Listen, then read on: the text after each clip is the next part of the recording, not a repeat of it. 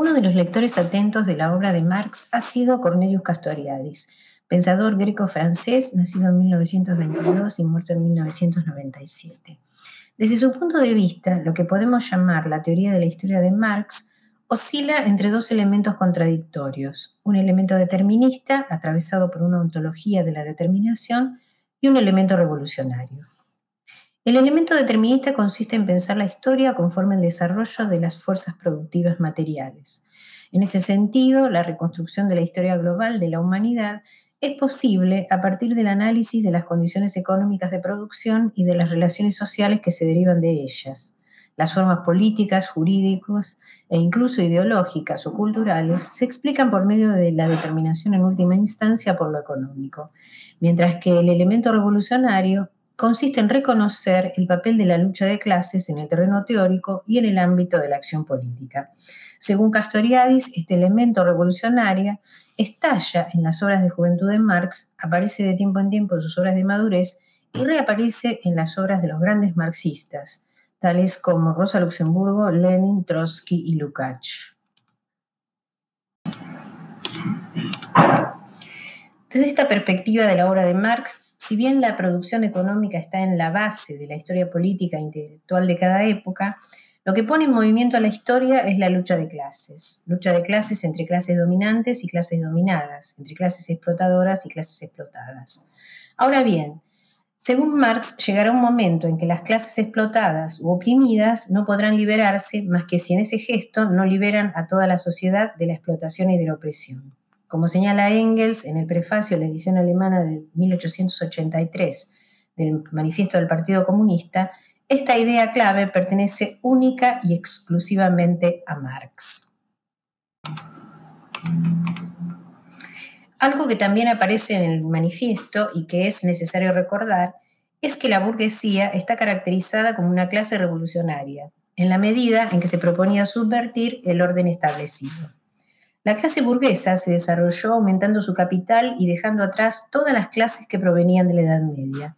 El pasaje de la sociedad feudal a la sociedad burguesa se realizó cuando el régimen de producción entró en conflicto con el régimen de propiedad de la sociedad feudal. De ese modo, cuando las relaciones de propiedad entraron en conflicto con la producción, la ruptura se volvió inevitable. La clase burguesa se abrió camino con toda su potencia económica y política. El resultado de esta configuración histórico-política fue que el pequeño taller del maestro artesano se transformó en la gran fábrica del capitalismo industrial, llena de obreros organizados jerárquicamente y sometidos a la vigilancia de oficiales y capataces. El único objetivo de la producción era la ganancia y las relaciones humanas entre personas se transformaron en relaciones de explotación de la fuerza de trabajo por el capital. De este modo, el modo de producción capitalista creó simultáneamente los medios de su propia caída. La sociedad burguesa moderna, levantada sobre las ruinas de la sociedad feudal, sustituyó las nuevas clases, las condiciones y las formas de lucha anteriores, pero no suprimió los antagonismos de clase. De allí que la simplificación del antagonismo, o sea, la división de la sociedad entre dos fracciones antagónicas, la burguesía y el proletariado, se transformó en el carácter distintivo de la época. Según Marx, el desarrollo de la burguesía ha significado entonces la destrucción de los lazos feudales, patriarcales e idílicos de la sociedad feudal. La sociedad burguesa ha roto todas las relaciones entre los hombres, de las cuales han quedado solamente el frío interés y el pago a cuenta. El cálculo egoísta, la sustitución de todo tipo de libertad por la libertad de comercio, ha hecho de la sociedad civil burguesa el campo de batalla del que hablaba Hegel en la filosofía del derecho de 1821 pero según Marx, sí la posibilidad de reconciliación en el seno de lo universal. Y esto traerá aparejada la disolución de la sociedad burguesa.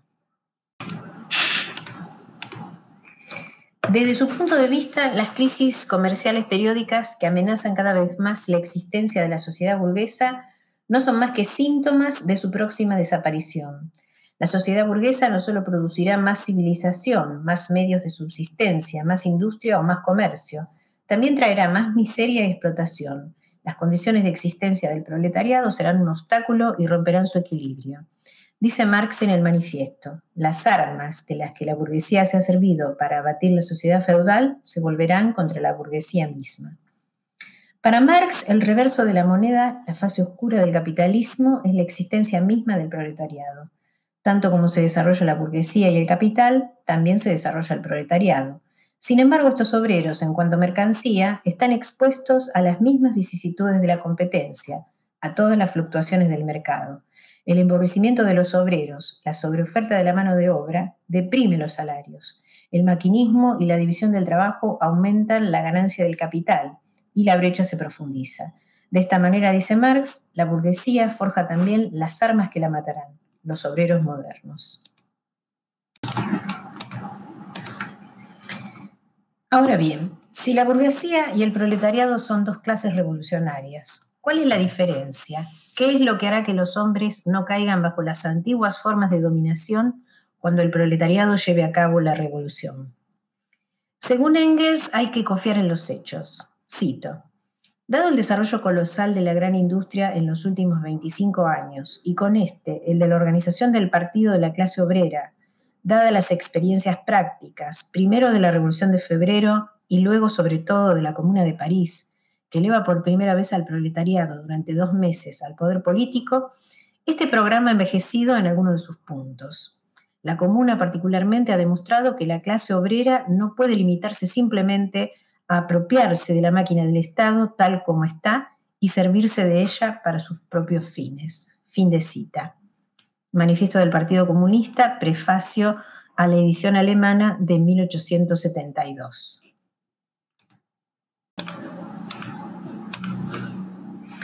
¿Cómo llevar a cabo esta revolución?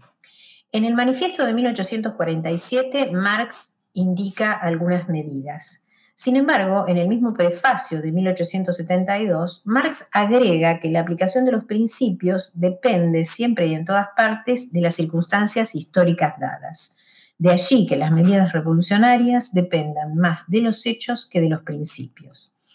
Estas medidas revolucionarias irán acompañadas de ideas revolucionarias, puesto que las ideas o las formas de la conciencia social han servido para legitimar las diferentes formas de la dominación. Esta ideología, entre comillas, se, disolverá entonces junto con la desaparición del antagonismo de clases. La revolución comunista será la ruptura radical con el régimen burgués de la propiedad, pero ella también implicará una ruptura radical con las ideas tradicionales. Ahora bien, para que esto sea posible se necesita de la acción revolucionaria.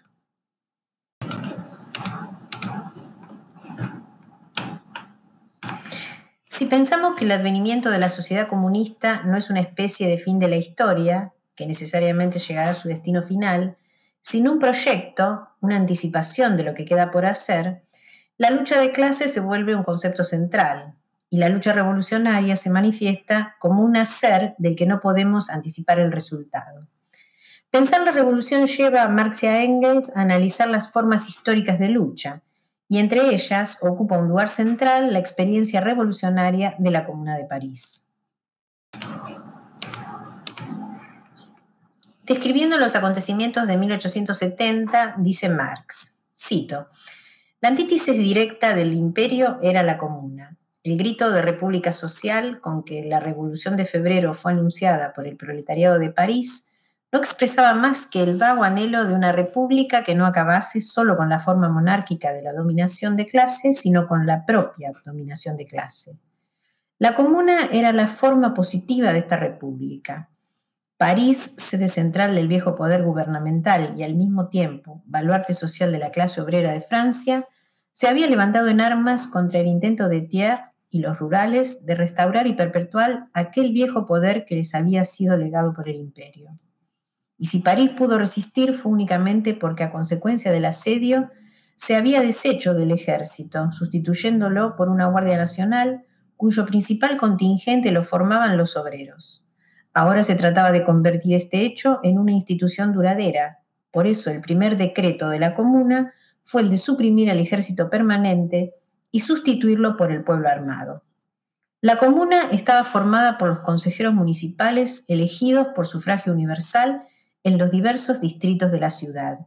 Eran responsables y revocables en todo momento.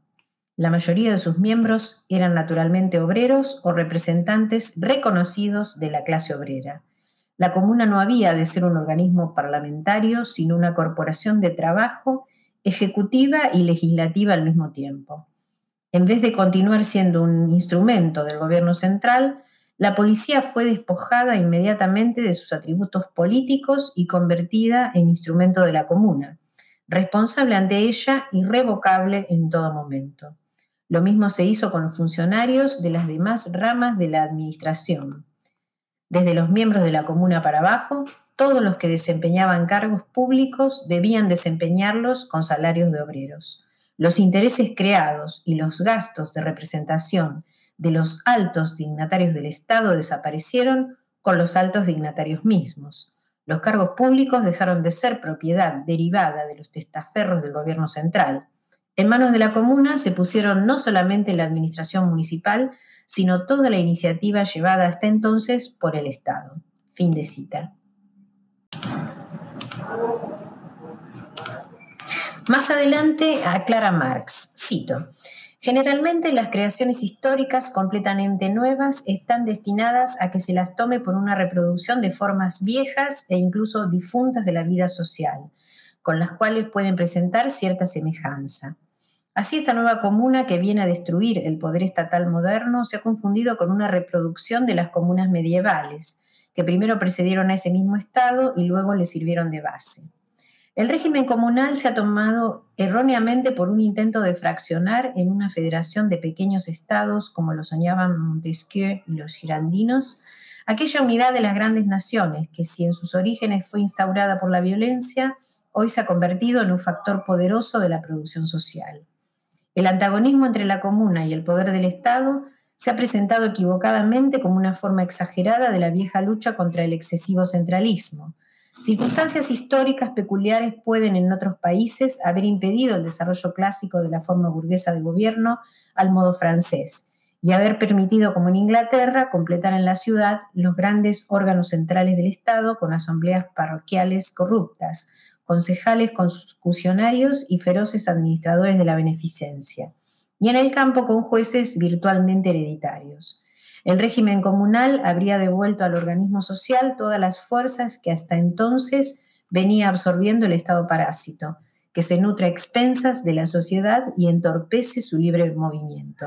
Con este solo hecho habría iniciado la regeneración de Francia.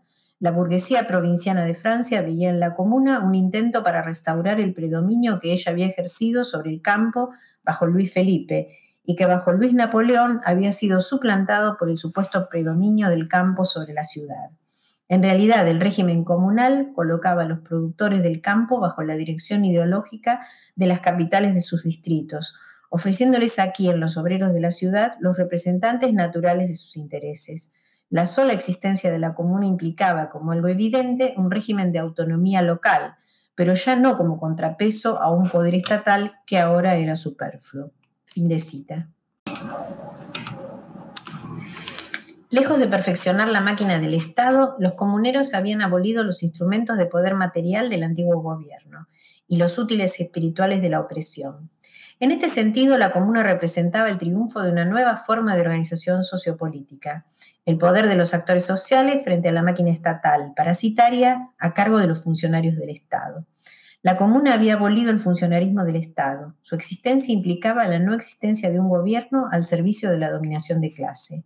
Ella suministraba a la República la base de instituciones realmente democráticas. Marx interpreta la Comuna de París como una puesta en obra de la sociedad comunista. Sin embargo, no era la realización de un ideal, sino la expresión de las fuerzas del proletariado que debían desarrollar los elementos para una nueva sociedad. Cuando los obreros tomaron el poder gubernamental, el viejo mundo se retorció de rabia a la vista de la bandera roja, símbolo de la República del Trabajo, flameando en el Hotel de Ville. Y a pesar de que los hechos históricos mostraron que los intereses específicos de la mayoría no se identificaron con las medidas de la comuna, de que el estado de espíritu revolucionario de las masas dejó su lugar a una depresión o a un cambio en sentido contrario, haciendo que la comuna se desvaneciera en la escena de la historia, ella no dejó de ser una figura del comunismo posible. Según Marx, cito, El París de los obreros, con su comuna, será eternamente ensalzado como heraldo glorioso de una nueva sociedad. Sus mártires tienen un santuario en el corazón de la clase obrera, y a sus exterminadores la historia los ha clavado en una picota eterna, de la que no lograrán redimirlos todas las preces de su clerigalia. Fin de cita. Podemos decir entonces que la Comuna de París representa una forma política nueva, una forma de gobierno frente a la cual las formas anteriores aparecen como represivas.